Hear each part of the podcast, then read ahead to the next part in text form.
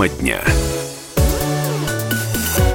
Друзья, в преддверии чемпионата мира по хоккею на радио «Комсомольская правда». э, Ну, какие-то сейчас будем строить прогнозы, предположения и оценивать нашу сборную. Причем буду делать это не я. Меня зовут Михаил Антонов. У нас в гостях э, хоккейный эксперт, хоккеист, э, телекомментатор Александр Хованов. Саш, здравствуйте. Здравствуйте. Ну что, э, с каким, с каким мы настроением, с каким хорошим гандикапом или с плохим гандикапом мы подошли к чемпионату мира, который 10 числа стартует? Ну, кстати, с колоссальными ожиданиями. Во всяком случае, если я говорю о себе, то с колоссальными ожиданиями, потому что э, посмотреть в одной команде на, скажем так, Овечкина, Малкина, Кузнецова, э, Кучерова, Василевского, да, э, это, скажем, дорогого стоит. И возможностей таких будет не очень много. Ну, вопрос только, что посмотреть их, посмотреть. Э, У нас уникальная страна. Когда выигрывает сборная России, мы начинаем говорить, слушай, ну у кого выиграли-то? У кого? Ведь никто из НХЛовцев-то не приехал там к тем же канадцам или к тем же американцам. Да, что мы как, расправились как с детьми на льду? Стоит только проиграть. Господи, ну кого мы набрали? Это же не сыгранность. Одни в НХЛ, другие в КХЛ. Они приехали, у них сыгранности никакой. В общем, у нас полумер нет каких-то, да? И поэтому... Это точно, да. Вот, у нас нет никаких полумер, поэтому вот у вас ожидания это, ну, посмотрим мы на них, да, а хотелось бы результата. Я понимаю, что чемпионат мира, вот удивительное отличие футбола от хоккея. А, В футболе чемпионат мира намного э, интереснее, глобальнее, масштабнее, чем Олимпиа- Олимпиада футбольная проходит. А В хоккее все наоборот. К Олимпиаде пристальное внимание, а чемпионат мира, ну, такое ежегодное событие, да, то есть хорошо, что мы выигрываем, но если не выигрываем, каких-то, не знаю, спешных выводов не делаем. Ну, на самом деле, по одному турниру, тем более турниру такого уровня, э, делать выводы сложно и, наверное, даже неправильно. В этом отношении, я говорю, как бы надо понимать, что чемпионат мира по хоккею проходит каждый год, каждый год в мае, поэтому кажется, что это не такое большое событие, как Олимпиада или там, чемпионат мира по, по футболу. Но а, в этом отношении, в зависимости от того, как играют НХЛ, да, в зависимости от предыдущих результатов, в зависимости от того, была Олимпиада или нет, а, чемпионаты мира по хоккею очень сильно отличаются по качеству хоккея, по качеству игроков. И в этом году вообще великолепная возможность, причем я вот говорил про, про, про тех, кого мы увидим в составе сборной России, на самом деле там подбор игроков будет просто великолепный не только у нас, но и у наших соперников, а значит и уровень соревновательности будет очень высокий. И по большому счету люди, которые приедут из НХЛ на чемпионат мира, они объективно считают, что они свой сезон еще не доиграли, потому что э, очень много ну, таких совершенно неожиданных результатов э, в, в, в плей-офф э, Национальной хоккейной лиги. Ну, тот, команды, тот же которые- Вашингтон вот вылетел, да, хотя надежды были. Да ладно, только Вашингтон. Там, я говорю, на, на востоке э, Вашингтон, Питтсбург, э, Торонто, как минимум, э, команды. Тампа Бэй, да, то есть все, на самом деле, если бы меня спро- спросили перед началом, я бы сказал, что эти четыре команды пройдут в следующий этап, а они вылетели. И на Западе тоже основные фавориты. Нэшвилл, Виннипек, Калгари, лидер, э, лидер западной конференции. Тоже семь команд из... э, Семь команд в восьми парах, семь лучших команд, в моем понимании. Они остались за бортом плей-офф. А значит, их игроки, которые готовились к длинному сезону, готовились бороться за Кубок Стэнли и заканчивать сезон в июне, да, с очень таким конкретным настроением, что они еще не все сказали в этом сезоне, приедут на чемпионат мира.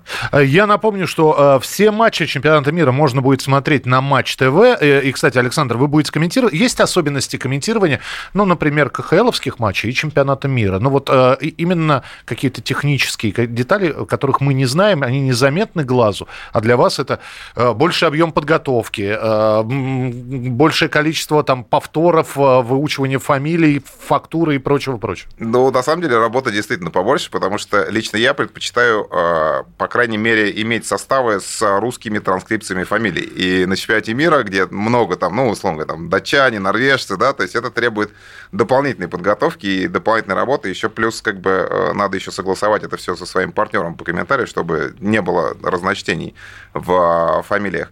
А так, на самом деле, я скажу, что поскольку, поскольку я достаточно много работаю на матчах континентальной хоккейной лиги, я и ребят лучше знаю, и я подавляющее большинство игроков могу отличить, скажем так, не по номеру, да, а просто по команде и, И по стилю и игры. по стилю игры, да, или стилю катания. На чемпионате мира, безусловно, это э, в этом отношении тяжелее. Но на чемпионате мира проще самое главное. И это как бы, э, наверное, очень важный такой компонент комментирования. На чемпионате мира есть свои. И за своих можно болеть, можно и нужно болеть. В отличие от матчей КХЛ, где предпочтение лучше не отдавать никому, иначе да. тут же обвинят. Ну, обвинят, не обвинят, но да, но, так сказать, предпочтение там отдавать как бы тяжело. Они даже если есть, то все равно ты должен вынужден оставаться объективным. Это не так тяжело. А, вот. Но а, как бы когда ты болеешь за своих, тогда ты просто более эмоциональный как комментатор. Ты, безусловно, оцениваешь то, что происходит на площадке, но а, в этом отношении тебе легче среагировать эмоционально да, на то, что произошло. Либо наши забили, либо нашим забили. А вот. А либо наши хорошо сыграли, либо против наших хорошо сыграли. Поэтому в этом отношении действительно полегче. А, еще один момент. Постоянно сравнивают, но вот то же самое КХЛ и НХЛ, скорости другие, площадка другая и, и прочее, прочее, прочее. И все вот уже лет, наверное, 20, как я слышу, а давайте все придем, приведем к общему знаменателю. Но нет, значит, и европейский хоккей сопротивляется хоккею нового света. А, и обратите внимание, по сравнению с другими видами спорта, Хоккейные державы остаются на протяжении чуть ли не 50 лет одними и теми же. Да, то есть, э, если назвать первую пятерку, да, я думаю, что даже любой не увлекающийся хоккеем их, эту, эту первую пятерку назовет. Вот. Почему нету смены, нету нации, нету страны, которая вдруг ярко бы блеснула? Ну, потому что хоккей даже с технической точки зрения, да, э, очень сложный вид спорта. Э, в этом плей-офф, опять же, столько обсуждения правил и всяких нюансов правил. Там книжка правил под 100 страниц. Ее выучить, э, как бы это, это задача вообще не для каждого. И я могу с уверенностью сказать, что я не знаю все правила со всеми рекомендациями, за всеми трактовками. Я знаю подавляющее большинство случаев и как они применяются. Да, э, в этом отношении стараюсь пореже ошибаться, но правил я не знаю. А что касается хоккея, хоккей в некоторой степени это культура, потому что э, в отличие, там, допустим, от футбола или от баскетбола, да, в хоккей трудно прийти сейчас в 12 лет и достичь, достичь определенных результатов, потому что все готовятся там чуть ли не с 5, не с 6.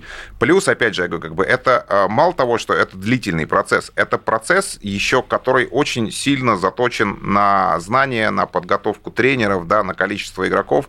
А, допустим, ездили в, в Академию Bull в Австрии. Mm-hmm. Австрийцы играют, в том числе и на чемпионатах мира.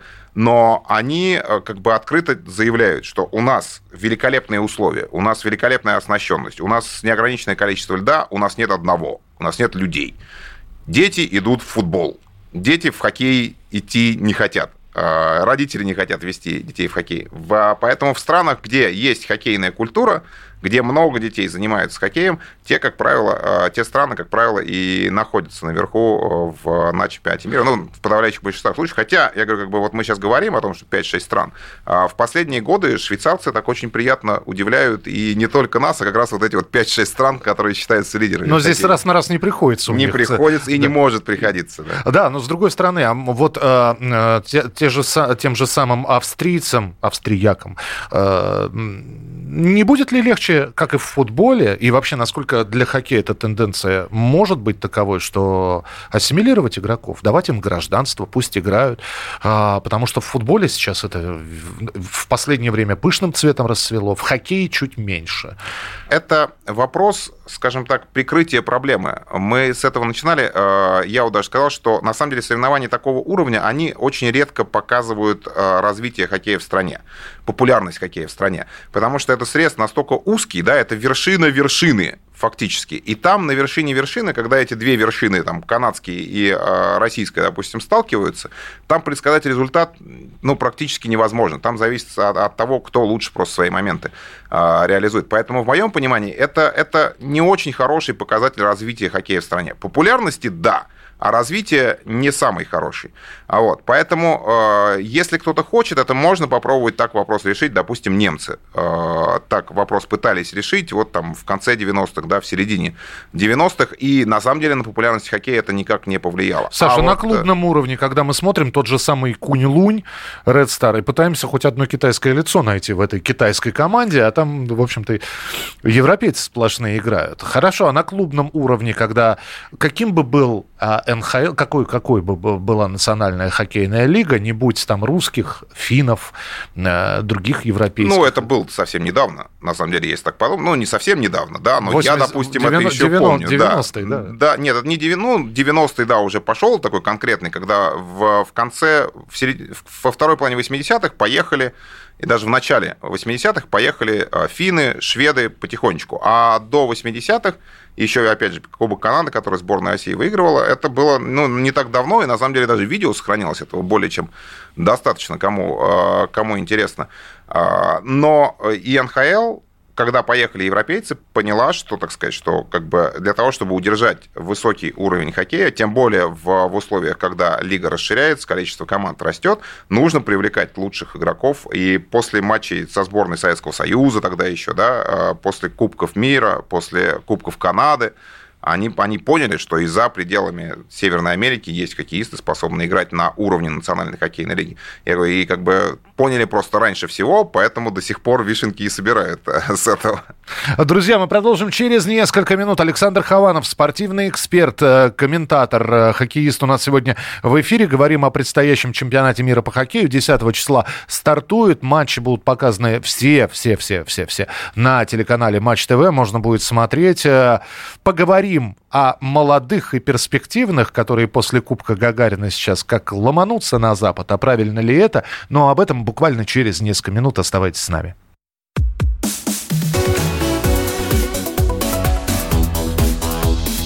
Тема дня.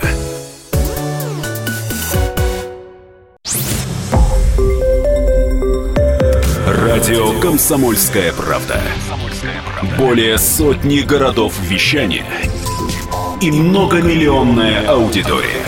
Иркутск 91 и 5 FM. Красноярск 107 и 1 FM. Вологда 99 и 2 FM. Москва 97 и 2 FM. Слушаем всей страной.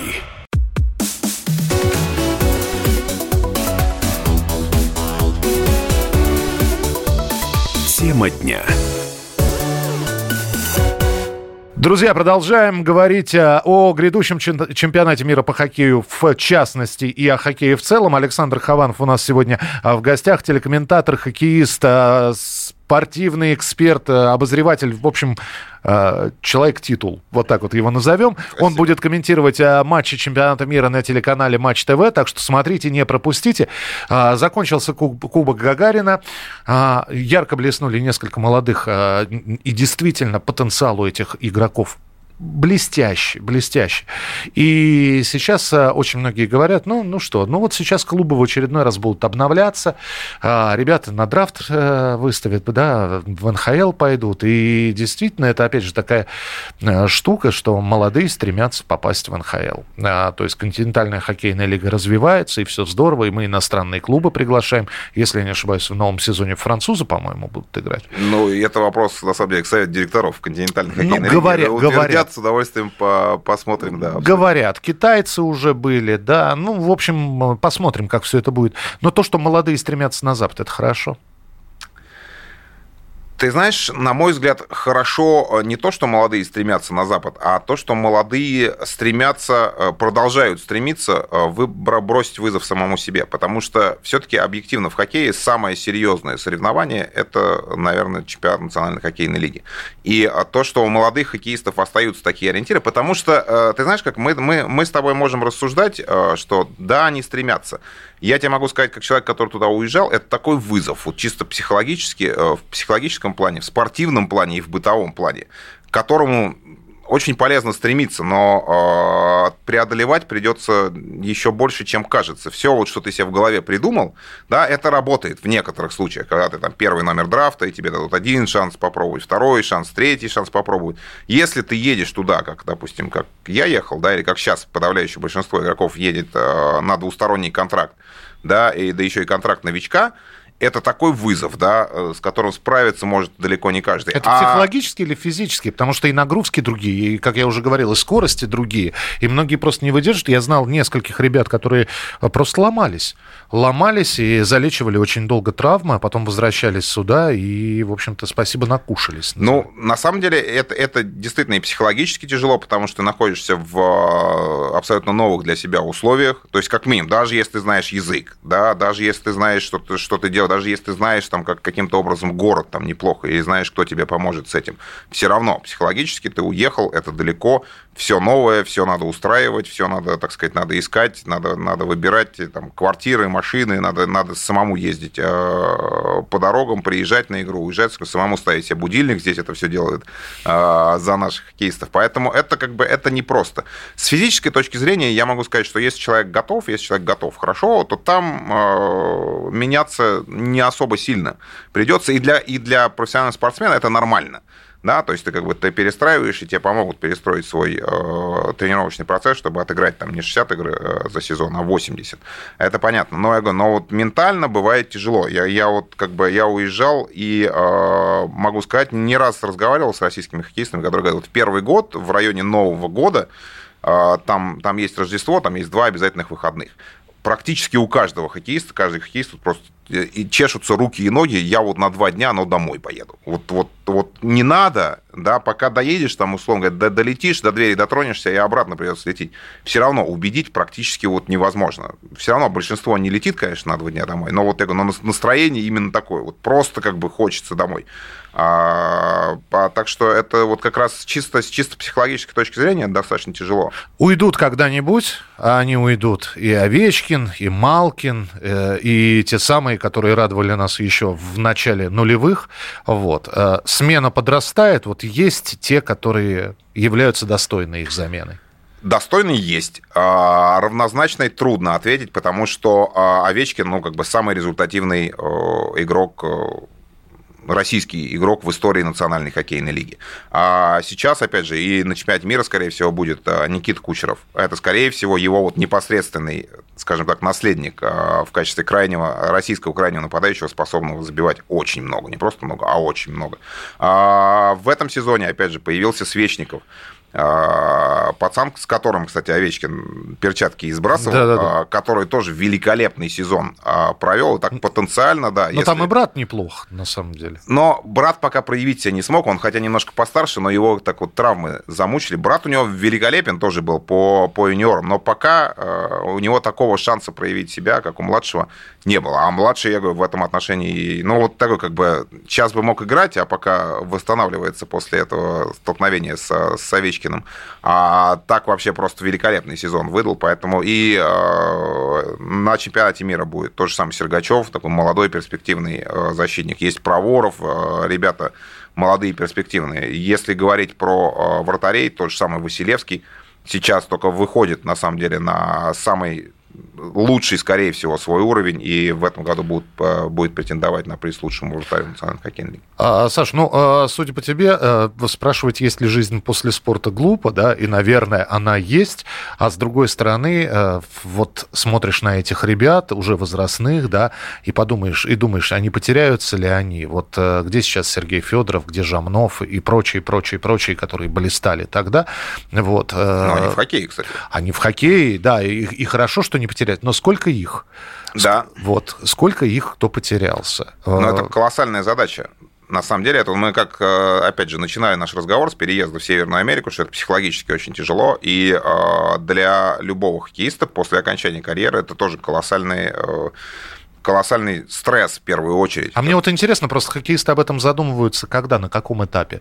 На этапе последнего сезона или ну да, да, обычно дело так и идет, что вот, вот он был последний сезон, ну вот еще один, э, а потом может быть еще один. Потому что, я говорю, как бы та самая большая проблема, в моем понимании, не, э, не то, чтобы там, принять решение закончить или не закончить. Самая большая а, проблема, что у тебя появляется такое количество свободного времени, с которым ты просто не знаешь, что делать. Потому что в, в хоккее, там, НХЛ у тебя 82 игры, да, за 167 дней, ты половину, полгода находишься там в самолете или где-то на выезде, да, а, а здесь ты оказываешься там в семье, там, и вынужден сам себе искать занятия. И это очень большая проблема, потому что найти для себя мотивацию после того, как ты был спортсменом фактически э, высшего уровня, если мы говорим про ребят, которые там играли на чемпионатах мира, играли в континентальной хоккейной лиге или в НХЛ, найти мотивацию просто для себя очень непросто по началу. Но, опять же, я говорю, как бы, по-хорошему, кто ищет, тот тот найдет. Еще раз напомню, 10 числа, 10 мая стартует чемпионат мира по хоккею. Александр будет это все комментировать. А, на Матч ТВ есть ли особенности? То есть нельзя а, пользоваться фразеологизмами, фразами, нельзя говорить, ну, ешкин кот, куда ж ты бьешь, там, сдерживать какие-то эмоции. Есть инструкция для комментатора. Инструкции это... нету. Нету. Вот тут. честно скажу, инструкции нету. Я проработал на телевидении с 2007 года, получается, 12, 12 э, лет ни разу не видел инструкции. Да, были определенные рекомендации, да, были, но они были как бы не как э, инструкция, да, а как какие-то там, условно, там, замечания, то ли по репортажу, то ли по почему-то почему еще, потому что было время, когда говорили, ничего э, этих самых англицизмов исключить. Да, потом вроде как говорят, что англицизмы, э, ну, ради бога, если их замены равнозначной нету, то, ради бога используйте. И в этом отношении ну, да, если это тавгай, это... то он тавгай, как его по-другому назовешь. Ну да, да. да. По- По-русски это будет звучать не очень хорошо. Драчун, поэтому... ну как-то. Драчун, да. Вот, по, по этому самому. По, поэтому как бы к этому, к этому привыкаешь, но я вот могу сказать, что да, что жестких инструкций я, по крайней мере, не видел ни разу сразу. А, наверняка ты пишешь хоккеистам после того, как они выигрывают, да, это я имею в виду там матч КХЛ, знакомым хоккеистам, ребята, Больше тренерам, честно скажу. Больше тренерам, да. да. А вот они пишут, прекрасный был комментарий, смотрел сегодня, ну ты красавчик. Они, к сожалению, а, они пишут, пишут достаточно часто, а, но я им даже отвечаю, потому что все такое вот э, не очень хорошее, все замечается, и потом в интернете там люди начинают по этому поводу обсуждать. А все хорошее присылают лично, лично в WhatsApp там или, по, или, э, или смс-ками, и это, в принципе, никто не видит. Но, с другой стороны, я могу тоже, опять же, огромное спасибо сказать, потому что это приятно э, всегда. Потому что когда твою работу, причем пишут не всегда хорошо, пишут там, так сказать, что там что-то упустили, что-то не упустили, а, но я как бы это всегда во всяком случае для меня важно, потому что э, мы же как бы мы же сидим за микрофоном, мы в конечном итоге работаем не для себя, а для того, кто это слушает. И если мы не получаем обратной, э, обратной информации, то очень трудно что-то исправить, что-то изменить. А, я в таких случаях всегда пишу большое спасибо а, будем работать, не ошибается тот, кто ничего не делает. И, а, в общем, еще хочется сказать, «А, знаешь, как лучше, иди сюда и садись вместе с нами, будешь комментировать. Саш, я надеюсь, что будут только э, поздравительные э, и такие глубоко положительные сообщения. Ждем комментариев. Э, с 10 числа смотрим чемпионат мира по хоккею. Александр Хованов был у нас сегодня в эфире. Ну и слушайте его. Уже не, вид- не смотрите, а слушайте в эфире Матч ТВ на матчах чемпионата мира по хоккею. Саша, спасибо большое за эфир. Спасибо, да, всего хорошего.